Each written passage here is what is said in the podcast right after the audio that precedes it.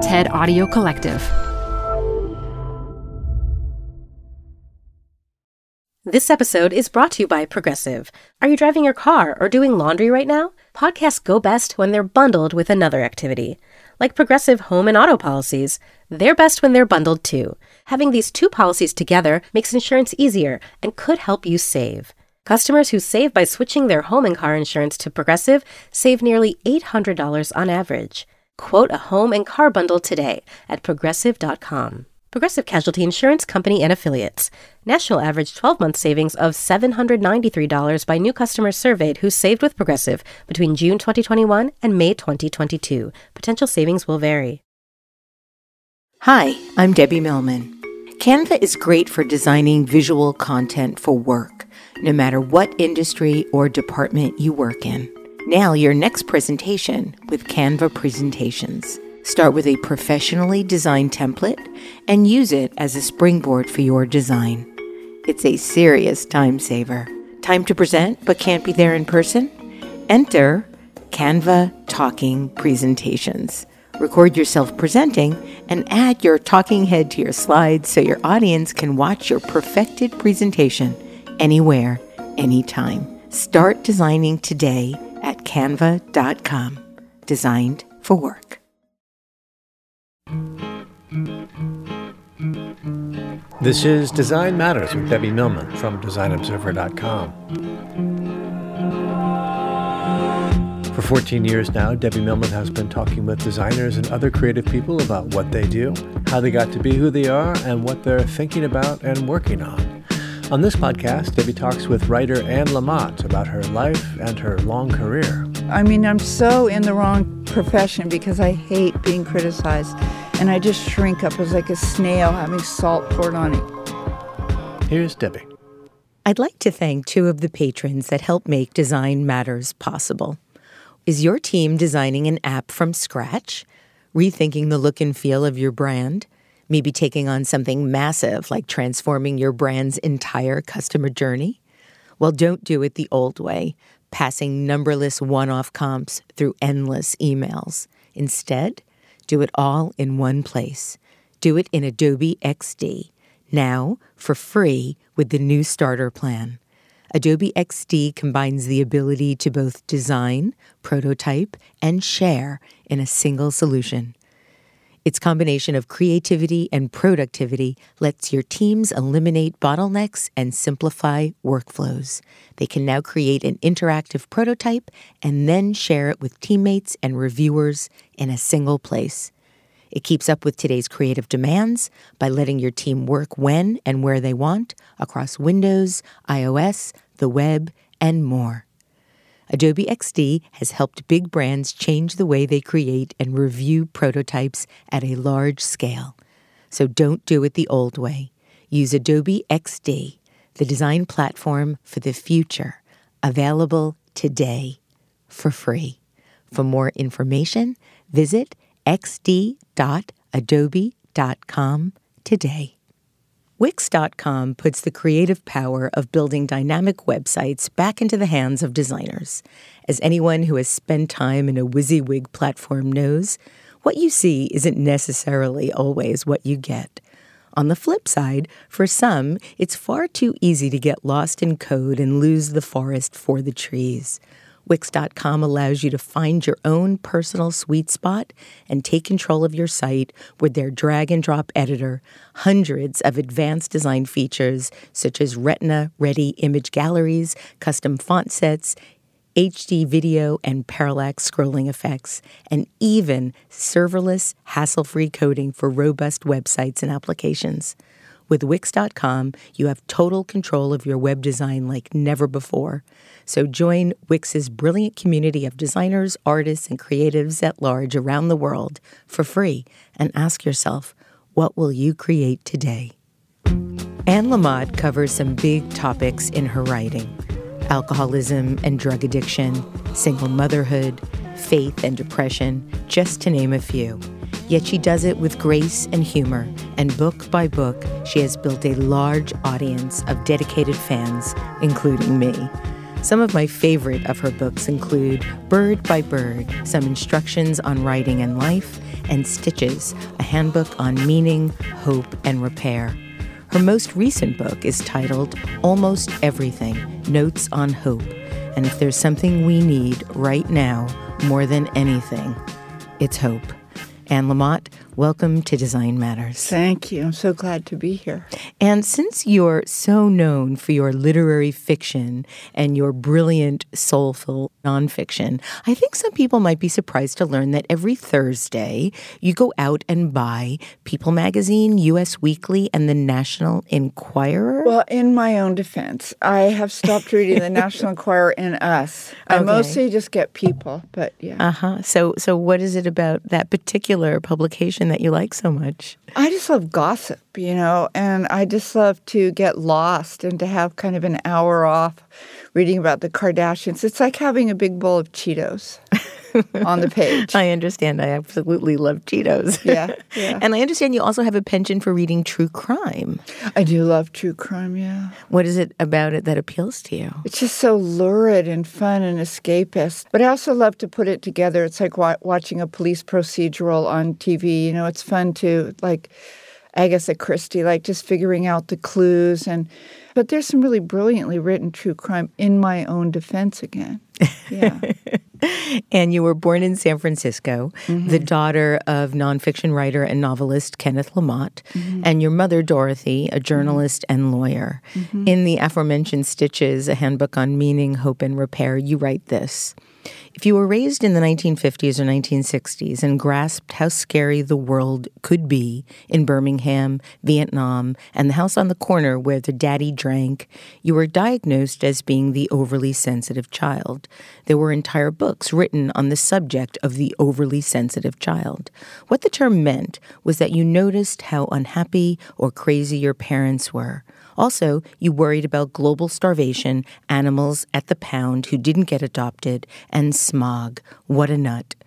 And you've described yourself as a sensitive child. What did you make of the particular world around you at that time? Well, I held my breath. I just was so worried and I just came a certain way and that was pretty tightly wired. And so grown-ups were always helpfully saying that I should get thicker skin. Like, i.e., be a completely different child than the one I was. And I had a big open heart, and no one thought to say that's a beautiful way to be, you know. And what instead, we were intellectuals. We were very snappy pieces of cheese, and and we um, were atheists. And so, what I was encouraged to do was just figure things out, break the code, and um, and scoff at anybody with any religious faith or path. So, what I did was uh, I tried to just get through without um, being just destroyed by it all. I was really afraid of dinosaurs Why? because there wasn't that much on TV, but there were always a lot of shows that involved dinosaurs.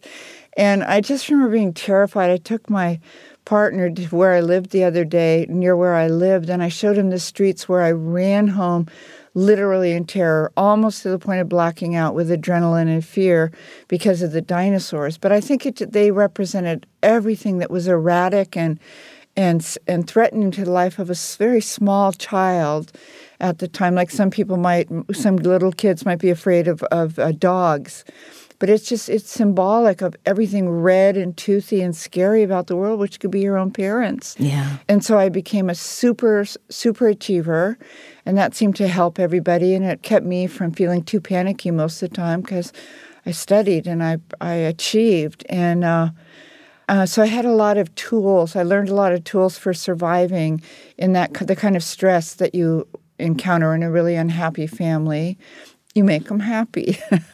you become their flight attendant, and you get them things, and you become mommy's big girl helper and daddy's wife. And and so I had a lot of tools to bear.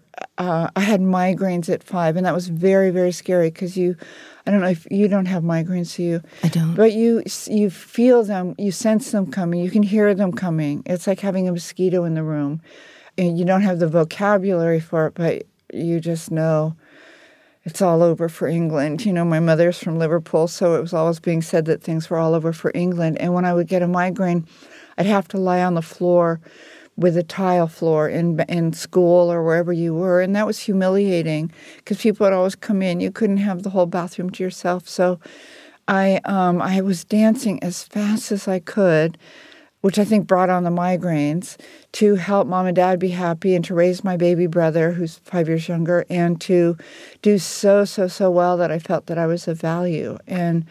I really had to unlearn all of these these survival tools in order to have a rich and vibrant, vital sense of any immediacy at all in the world because I was always trying to stay one step ahead of the abyss. You've said that your parents were cold and remote and they spoke in clipped phrases. With each other. My, they were both warm. Everyone loved my parents. Yeah. But with each other, and they spoke in clipped phrases of erudite contempt for each other. Mm-hmm. What made you, or what do you think motivated you to become the overachiever as opposed to the self destructor? Mm-hmm. Well, I was both. I was two mints in one. Yeah. I um, was an overachiever, and everything I did was self destructive. I didn't know how to eat. I lived on sugar when I was small and tiny. And then when I became a teenager and I gained a bunch of weight and I became a girl, a fleshy, sturdy person, I started trying to diet and then I became bulimic. I mean, I it was really like a double life, you know, because I was a tennis star all through my teenage years and and inside I just felt that I was insane or defective and but everyone loved me too. I was raised by two parents that everyone loved and I made sure that everyone loved me, but you can get addicted to that people pleasing, you know, and if I realized when I started being a public person, maybe when I was about 30 that there could be a hundred people who loved my work and had come to hear a, a lecture or a reading, and there'd be one cranky guy whose wife had dragged him there, and that would be all I could think about. Like, how can I get him to like me? I had a lot of growing up to do and had a lot of healing to do. I got sober when I was 32, which was 32 years ago, and and that was when I began to look at how hard I was on myself and how I was still holding my breath. As a writer, your dad hung out with other writers, and in one description that was both, I think, horrifying and in your way of trying to, I think, also be witty about your house back then. You've likened it to an advent calendar. Um, and you said people used to come to our house and drink. You'd open a door and there'd be people passed out or the wrong people kissing each other. If we said anything to my parents, they'd say, Oh, honey, for Christ's sake, we'd all just been drinking. Given that role that it would play in your life later on, what did you make of all that frivolity at such a young age? Boy, it didn't feel like frivolity to me. It was just terrifying to see Mandy's husband in our bathroom kissing, you know, Greg's father or or two men kissing, but I was raised to help everybody feel really great about being at our house. I was I was raised to be a great conversationalist. I was a reader, you know, but like you probably were at 4 or 5 and I was saved and redeemed by books. And if I could talk about books or talk about the National Geographic with grown-ups and kind of keep them distracted from the their efforts to feel alive and you know and not has-beens and not used up, then everybody liked me, and then mom and dad were happy, and then there was this Reaganomic trickle down that the kids would be nourished, and, and then we would all be okay for that night. So I was raised by smart people to be an extremely smart conversational presence at our house. And so uh, it really seriously was like being an intellectual flight attendant. And I was really, really good at it. But now I still don't go out for dinner with people very rarely, only my very best friends and Neil or my, my brothers, because I feel so much pressure to have keep the conversation going because that was our job and to make sure that everybody felt included and that you didn't overstep your bounds by talking about something intimate or real, but that you were charming and uh, and pleasing. I know when you were, I think about age six, you wanted to be Pippi Longstocking. Mm-hmm. How come? She was free. Her father was um, the king of a cannibal island somewhere, and I can't remember what happened to her mother, but She had a horse. Did you read them? Did you? I did. I Yeah, wanted yeah. her braids. One one She Halloween, I put wire in my my braids to She be Pippi Longstocking. fabulous braids that I thought it was clever. straight out. Yeah, it was. It really was. You did really well, Debbie. And she had one black sock and one brown sock, and I often did too. But I did. I didn't want to. I didn't mean to. We just, you know, we weren't on top of the laundry. We didn't have enough money, and um, she had a monkey, and she had a horse. Was a monkey Mr. Nilsson, and she had a horse, And a great dress. and a great dress and she just had such such a joy for living an adventure and um, she had everything i wanted to be she just loved life she was free and she was silly and she was adventurous and she was on top of her game Now I understand that Madeleine L'Engle's Wrinkle in Time changed your life. yes How so? It was about children with whose father was lost and it was about the search for truth and and connection And these- love. and love these strange too smart little children these really sensitive two and the strange little brother Yeah. who was so funny and it was about real stuff and it was also so spiritual i mean her spiritual Madeleine L'Engle stuff is so trippy and beautiful, both things. And the book was like that for kids. And it was about strange little kids like me. You started writing around the age of seven or eight, and one of your early works was a poem about the astronaut John Glenn. Mm-hmm. Your teacher read it aloud, and looking back on it, you've said it was a great moment.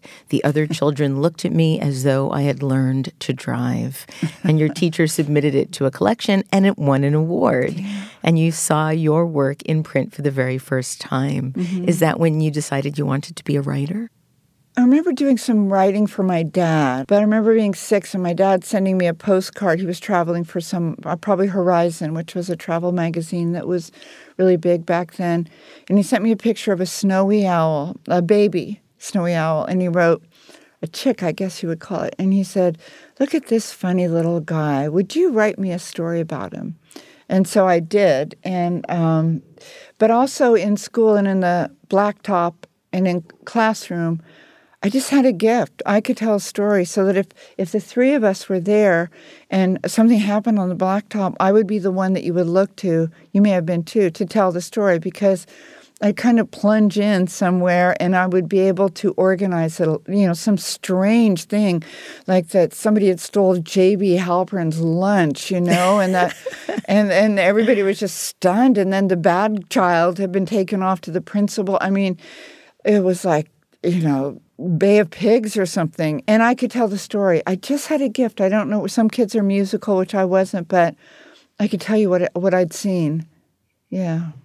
As you were growing up, you mentioned that your parents were atheists, and yet today you write often about your strong faith, which you said would horrify your father if he were still alive. And I understand that as a kid, you would pray in secret. Mm-hmm. How did you find faith while growing up in the absence of it? Well, one of the reasons my father hated Christians so much was that he'd been raised by Presbyterian missionaries, God's frozen chosen, they're called in Tokyo in the right after the First World War.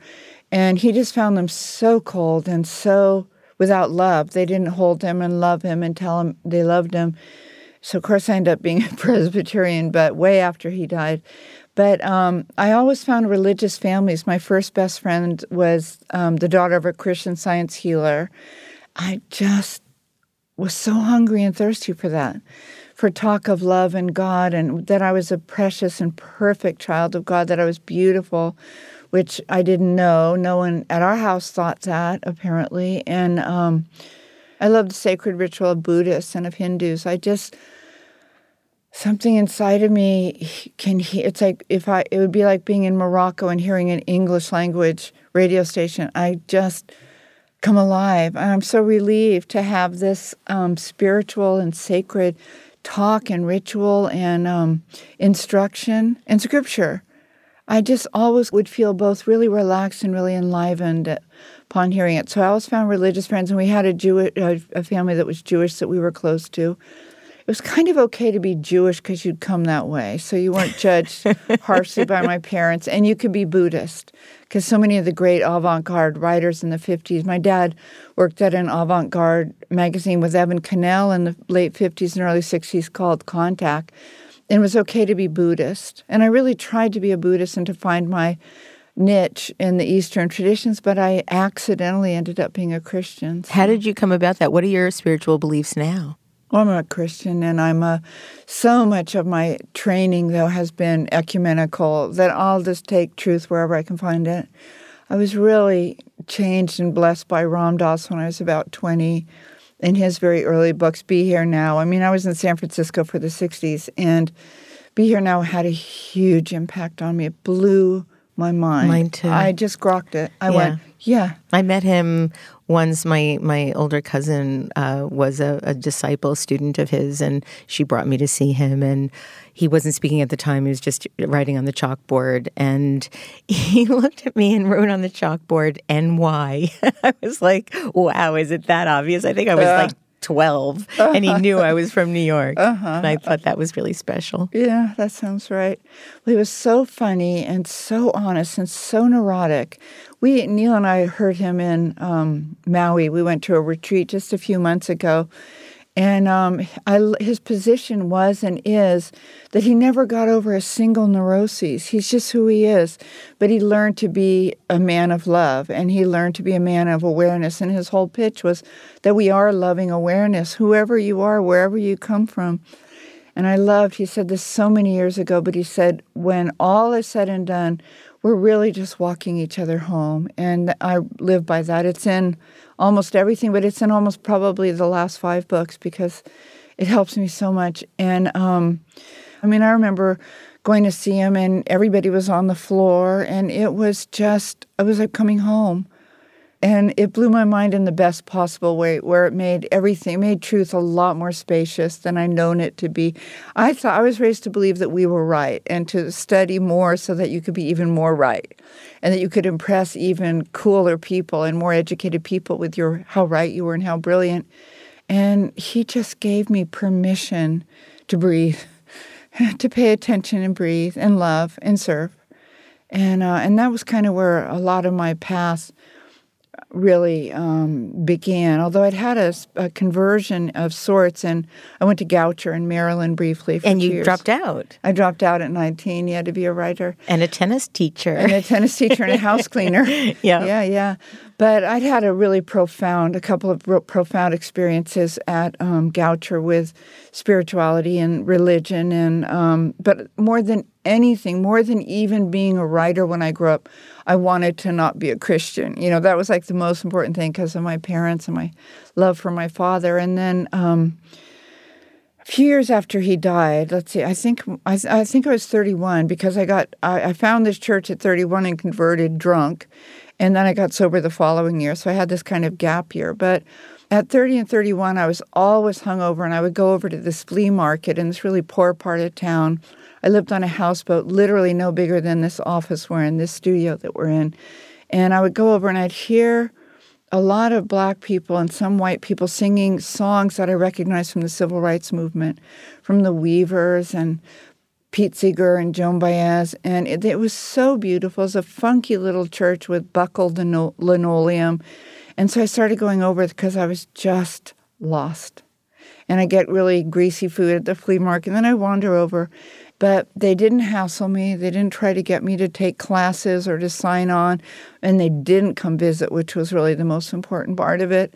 And little by little, I just came to feel this uh, this love and affinity of Jesus. And I finally just kind of got worn down by um, my own insanity and damage and self destruction, and and I loved these people, and they loved me. They just loved me, and they just let me sit there and be there with them. They asked nothing of me, and I caved. Do you think that that's ultimately what helped you become sober, to, to, to, make the decision to become sober? I'm not sure. I, I'm not sure because church didn't help me get sober. It really didn't. Jesus, I really don't think helped me get sober. I think what helped was hitting a really catastrophic bottom and just being so sick and tired of being sick and tired. Every morning I wake up, I just go, oh my God. I was young, you know, so I could, I would just have a little bit of speed or something, take a hot shower and go for a run. And I was young enough that I could, and then I have a lot of coffee and smoke the non habit forming marijuana that I smoked every day from the time I was about 14. And I could pull it off. And all of a sudden, I couldn't really pull it off anymore. I couldn't tell when I was going to have a blackout. Before they'd been every so often, and I was having more and more blackouts. And just there's a line in almost everything about from a guy that that got sober when I did, who said he was deteriorating faster than he could lower his standards. I love that line. It's a great line, and Boy, I can I relate to that yeah, line. I could relate to that too. And um, and I got there, and so I call, yeah, I did what you do when you've run out of good ideas, and and you just can't bear it one more day. I Would you- called a friend who was sober, and I said, I think I need help. I'd like to read something that you said about right before that moment where you realized, if you don't mind. No. This is what you've written. I just got drunker and drunker and drunker for years. When something would happen, like when your third novel, Joe Jones, came out in 1985 and didn't get great reviews, you'd escape into alcohol.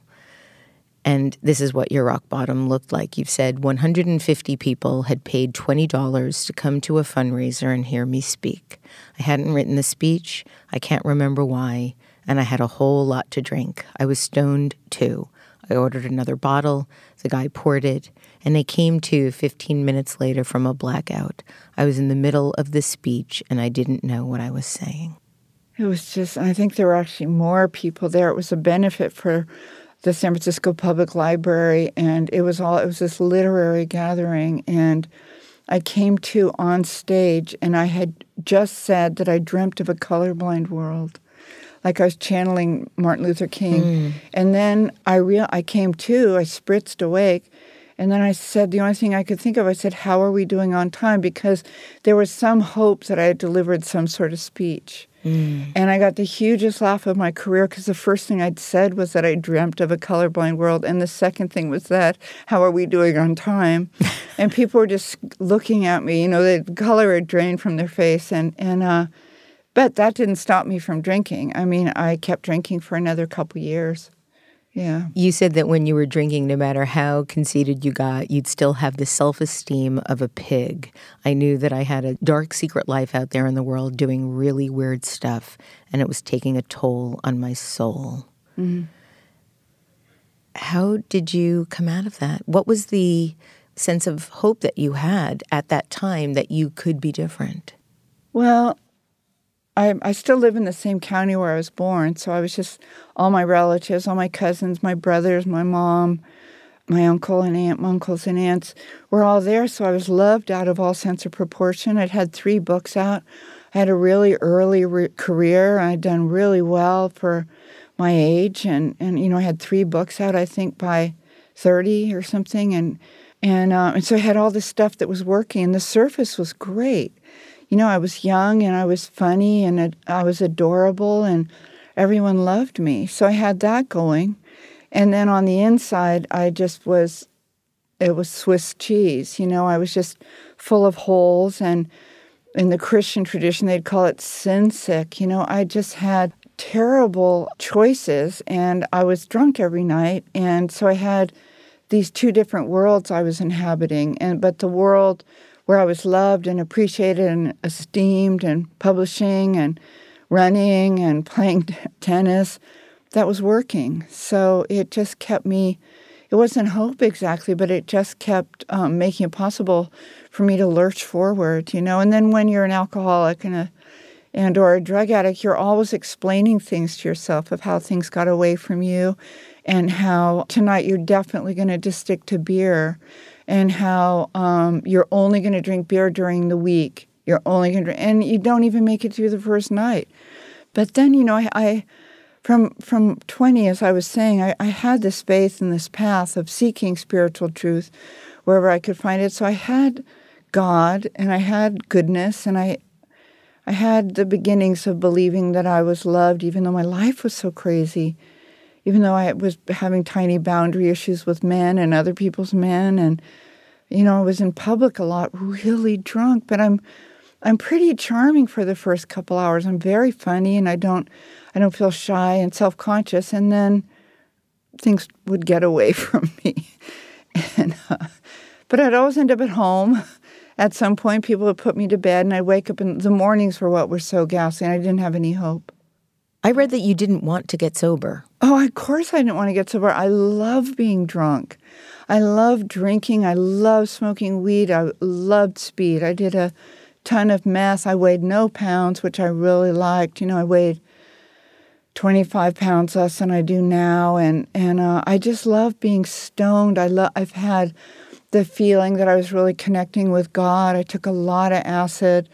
And um, it was the way I actually found God was drugs. And, it, and when you're drunk or when you're dr- stoned and you're embarrassing yourself or your family, it's like you sit down with the disease and you chat with the disease about the disease and you kind of neck with the disease and you realize that other people are trying to control you and then you become bitter and resentful and and then you drink because they're stupid and they're not free they're not artists. They have no idea what it's like to be an artist and, uh, and but then finally you wake up on some morning and nothing was different than it was three days ago or three weeks ago and you're just done. And you just say this has got to stop. I, I don't know. I, I um, it was very painful, and I was afraid that I wouldn't be able to write anymore because the tradition of American, certainly American writers, and probably all writers, is that you you should be and get to be an alcoholic, and most of the great writers were. And I didn't write for months and months. I didn't write for eight or nine months, and then I wrote the best book of my life, which was All New People. And um, it turned out when I got sober, it was like getting my windows washed and I had to learn. I was 32 and I had to learn really basic stuff about how to be a grown up, how to balance a checkbook. I didn't have a car because I was often so drunk that I had asked myself nicely if I wanted to quit drinking or driving. And I said, I'll quit driving. So I'd stop driving. I didn't have a car. I, it's so easy to talk yourself into just having one more cool, refreshing beer because you're depressed about your drinking. well, after All New People, uh-huh. um, which I know you've said is is your favorite novel, no, it, or one it, of your favorite at the time. Oh, yeah. at the time. Yeah, yeah. What is it now? I don't know. I really like Imperfect Birds, which is the third part of the Rosie trilogy with my nonfiction, I really love the book that I wrote with my son. Mm. I'd written Operating Instructions, which was a journal of my son's first year, and then we wrote Some Assembly Required, which was a journal of his son's first year. He had a baby yes. when he was 19. No one asked me. And um, I kind of like them all. I mean, you know, they're they really are like kids, and some of them are I don't know that are, are very successful. But Imperfect Birds, I think, might be the last novel I wrote and I felt like I was starting to get somewhere, you know, that like 15 or whatever that at the time, books later, I felt like I could really bring it home. You know, I felt like I could take the reader pretty far out there. It's a lot about teenage girls and, and who I was as a teenage girl and this girl, this character Rosie Ferguson, and why teenage girls were doing what they were doing with men and boys.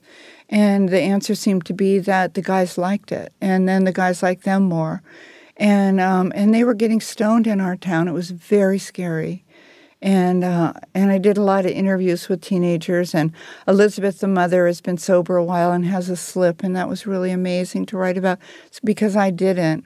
And then Rosie just starts to love the whole world of doing whatever they do with boys and getting stoned and and uh, and risky and and uh, and she gets very lost. So the book is about can she can with a mother who's recently had a slip, can the daughter find her way home? In 1994, you released what is considered one of the greatest writing manuals of all time. Bird by Bird, some instructions on writing and life. And the title is a reference to advice that your father gave your brother when he was working on an overwhelming book report about birds. Your dad advised him to simply take it bird by bird. Where did this book come from in you? Well, it's funny because the publisher, which was, I think, Pantheon, which is part of Random House at the time, didn't want it because I'd had my first New York Times bestseller, which was Operating Instructions about being a single mother. and the whole the publishing industry is really about parlaying your success into another and a bigger one and they wanted and they thought a novel strategically made more sense because i'd made my name as a novelist but i've been giving these talks for years called every single thing i know about writing and it was all about these terrible first drafts and bird by bird which meant my dad had told my fourth grade brother read about pelicans and then write a paragraph about them in your own words and then illustrate it. And then we're going to do chickadees. Just read about them and then write me a paragraph in your own words.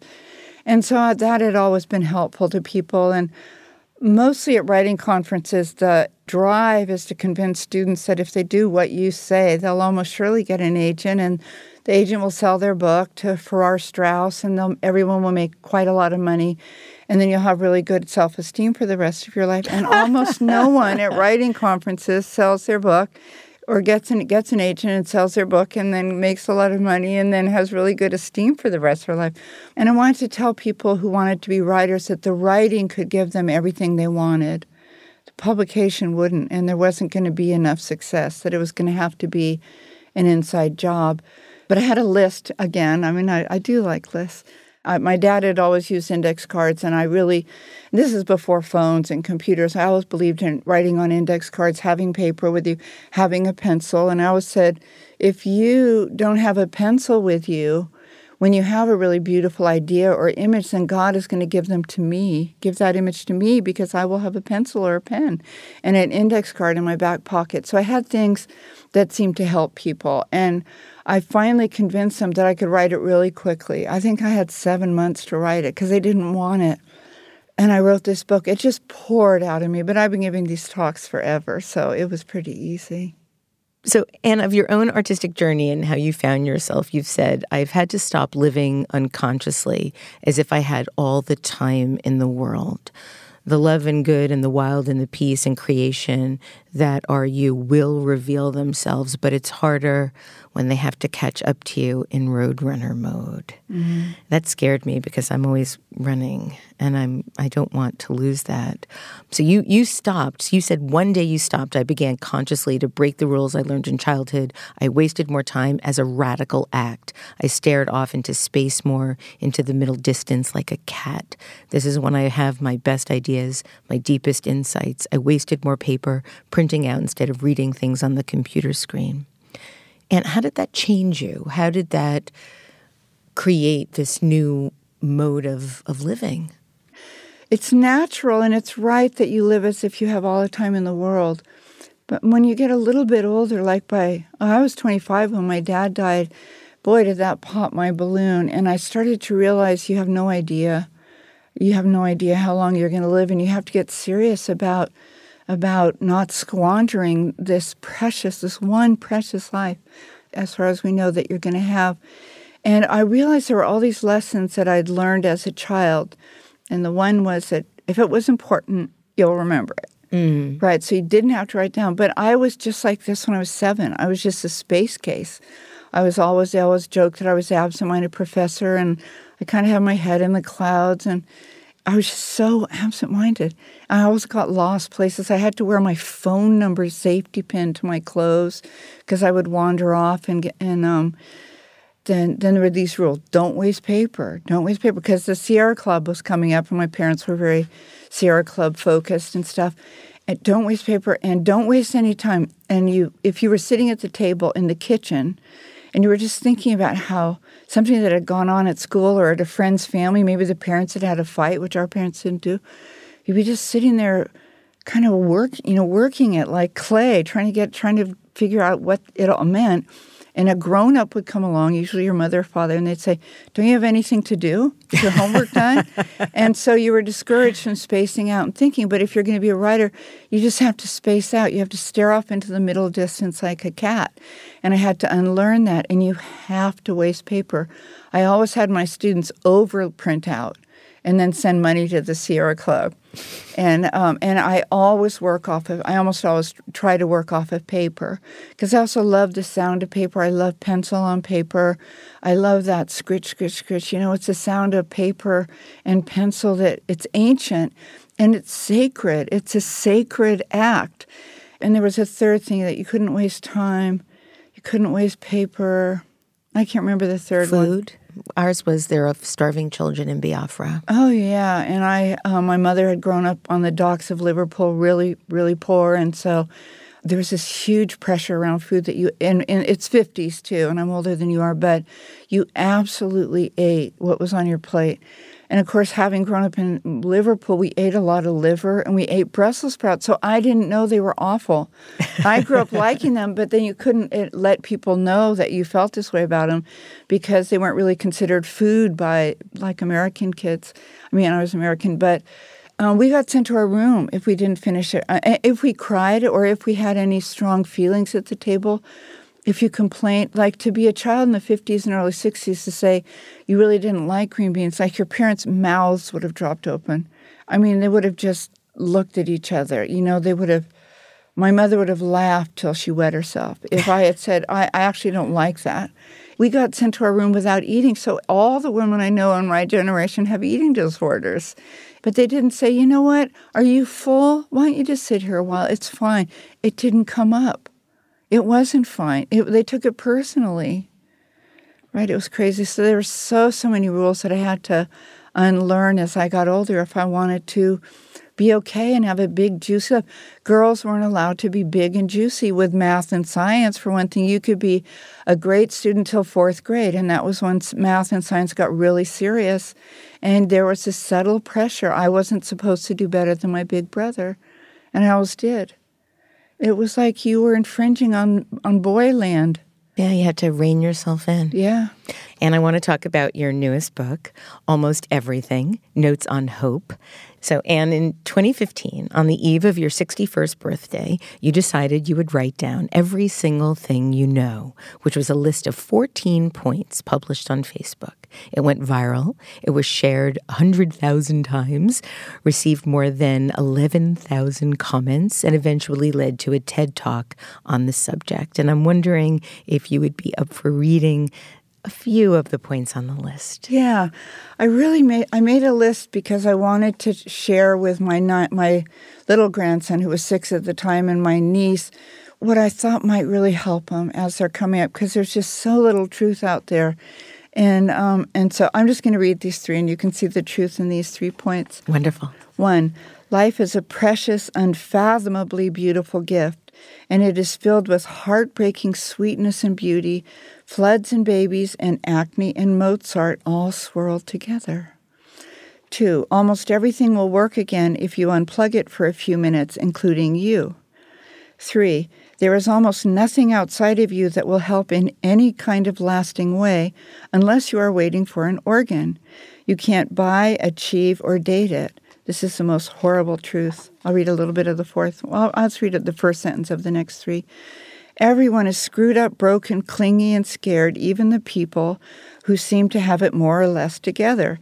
They are much more like you than you would believe, so try not to compare your insides to their outsides. Families, hard, hard, hard, no matter how cherished and astonishing they may also be. And last, grace. Grace is spiritual WD 40. It's water wings. The mystery of grace is that God loves Dick Cheney and me exactly as much as he or she loves your grandchild. Go figure. The movement of grace is what changes us, heals us in our world. To summon grace, say, help, and then buckle up.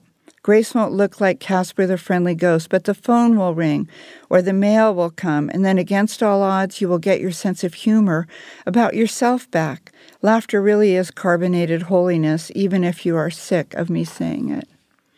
And this is one of your great gifts to the world. It really is. I am.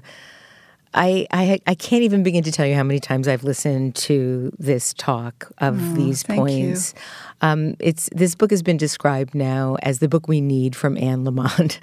um, and in the prelude to Notes on Hope, you write, "There is the absolute hopelessness we face that everyone we love will die, even our newborn granddaughter, even as we trust and know that love will give rise to growth, miracles, and resurrection.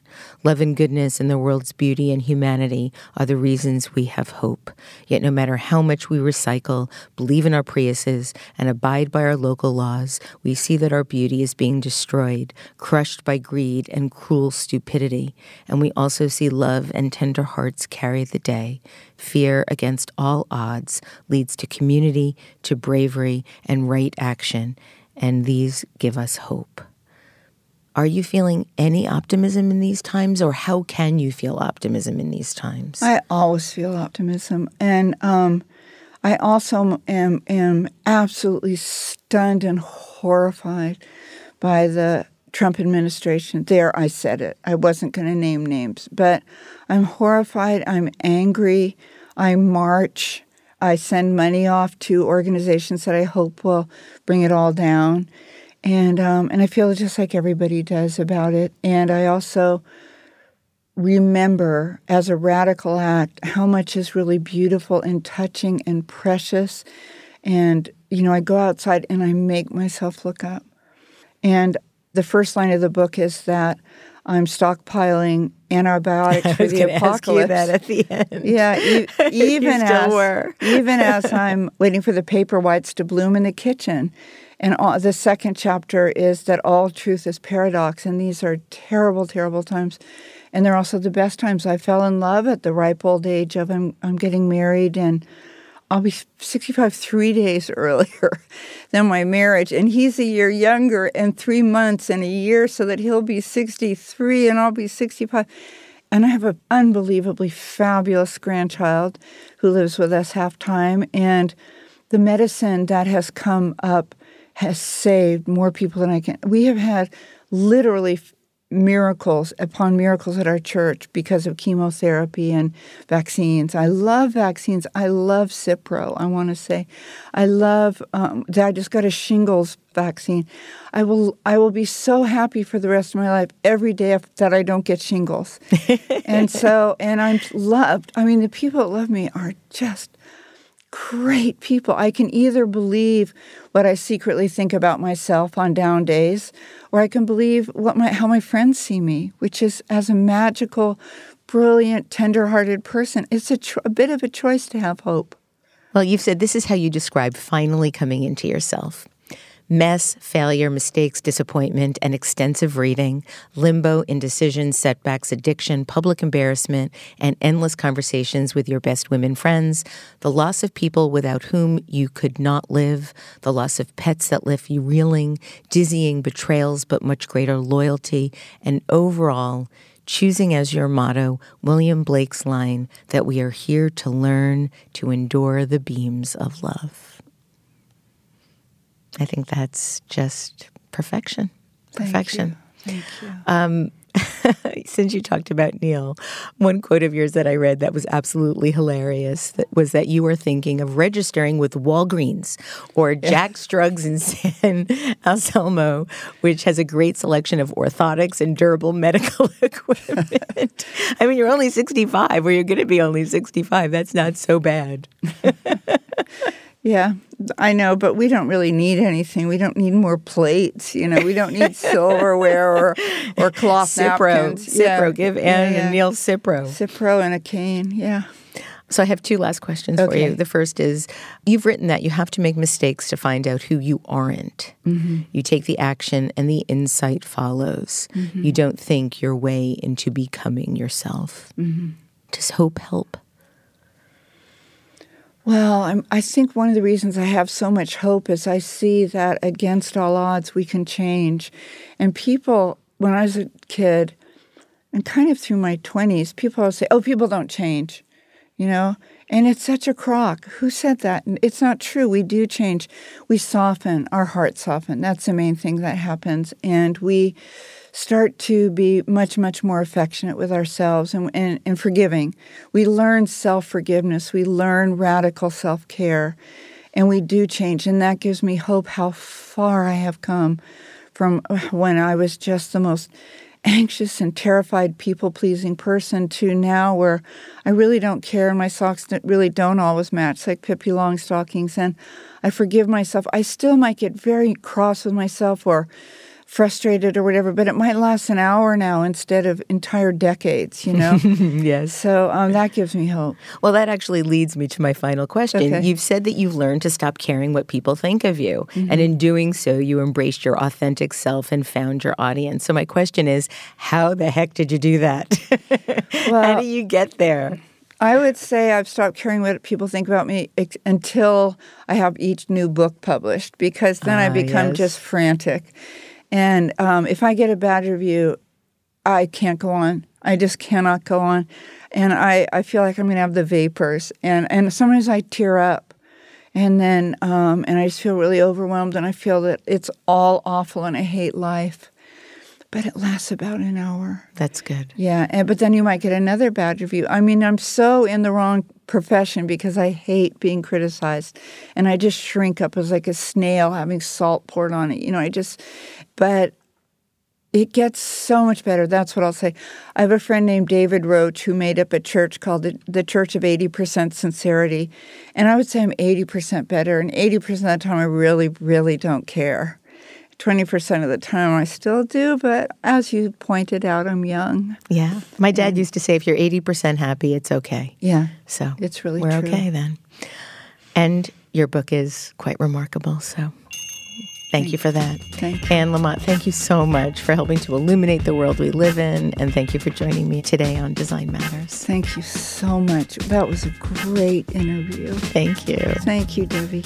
Anne Lamott's latest book is Almost Everything Notes on Hope, and you must follow her on Twitter at Anne Lamott. This is the 14th year I've been doing Design Matters, and I'd like to thank you for listening.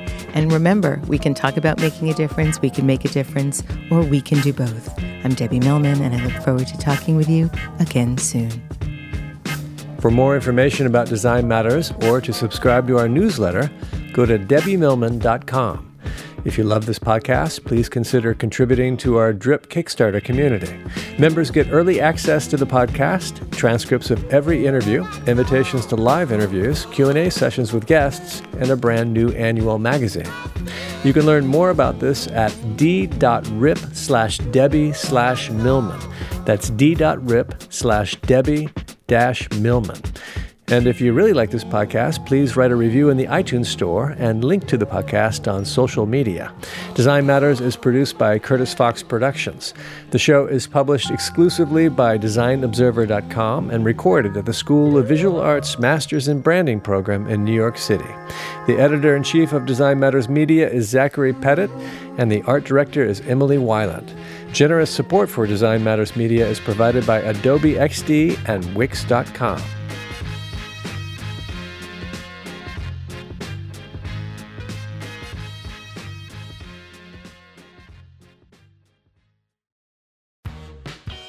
You're growing a business and you can't afford to slow down. If anything, you could probably use a few more hours in the day. That's why the most successful growing businesses are working together in Slack. Slack is where work happens, with all your people, data, and information in one AI powered place. Start a call instantly in huddles and ditch cumbersome calendar invites. Or build an automation with Workflow Builder to take routine tasks off your plate, no coding required. Grow your business in Slack. Visit slack.com to get started.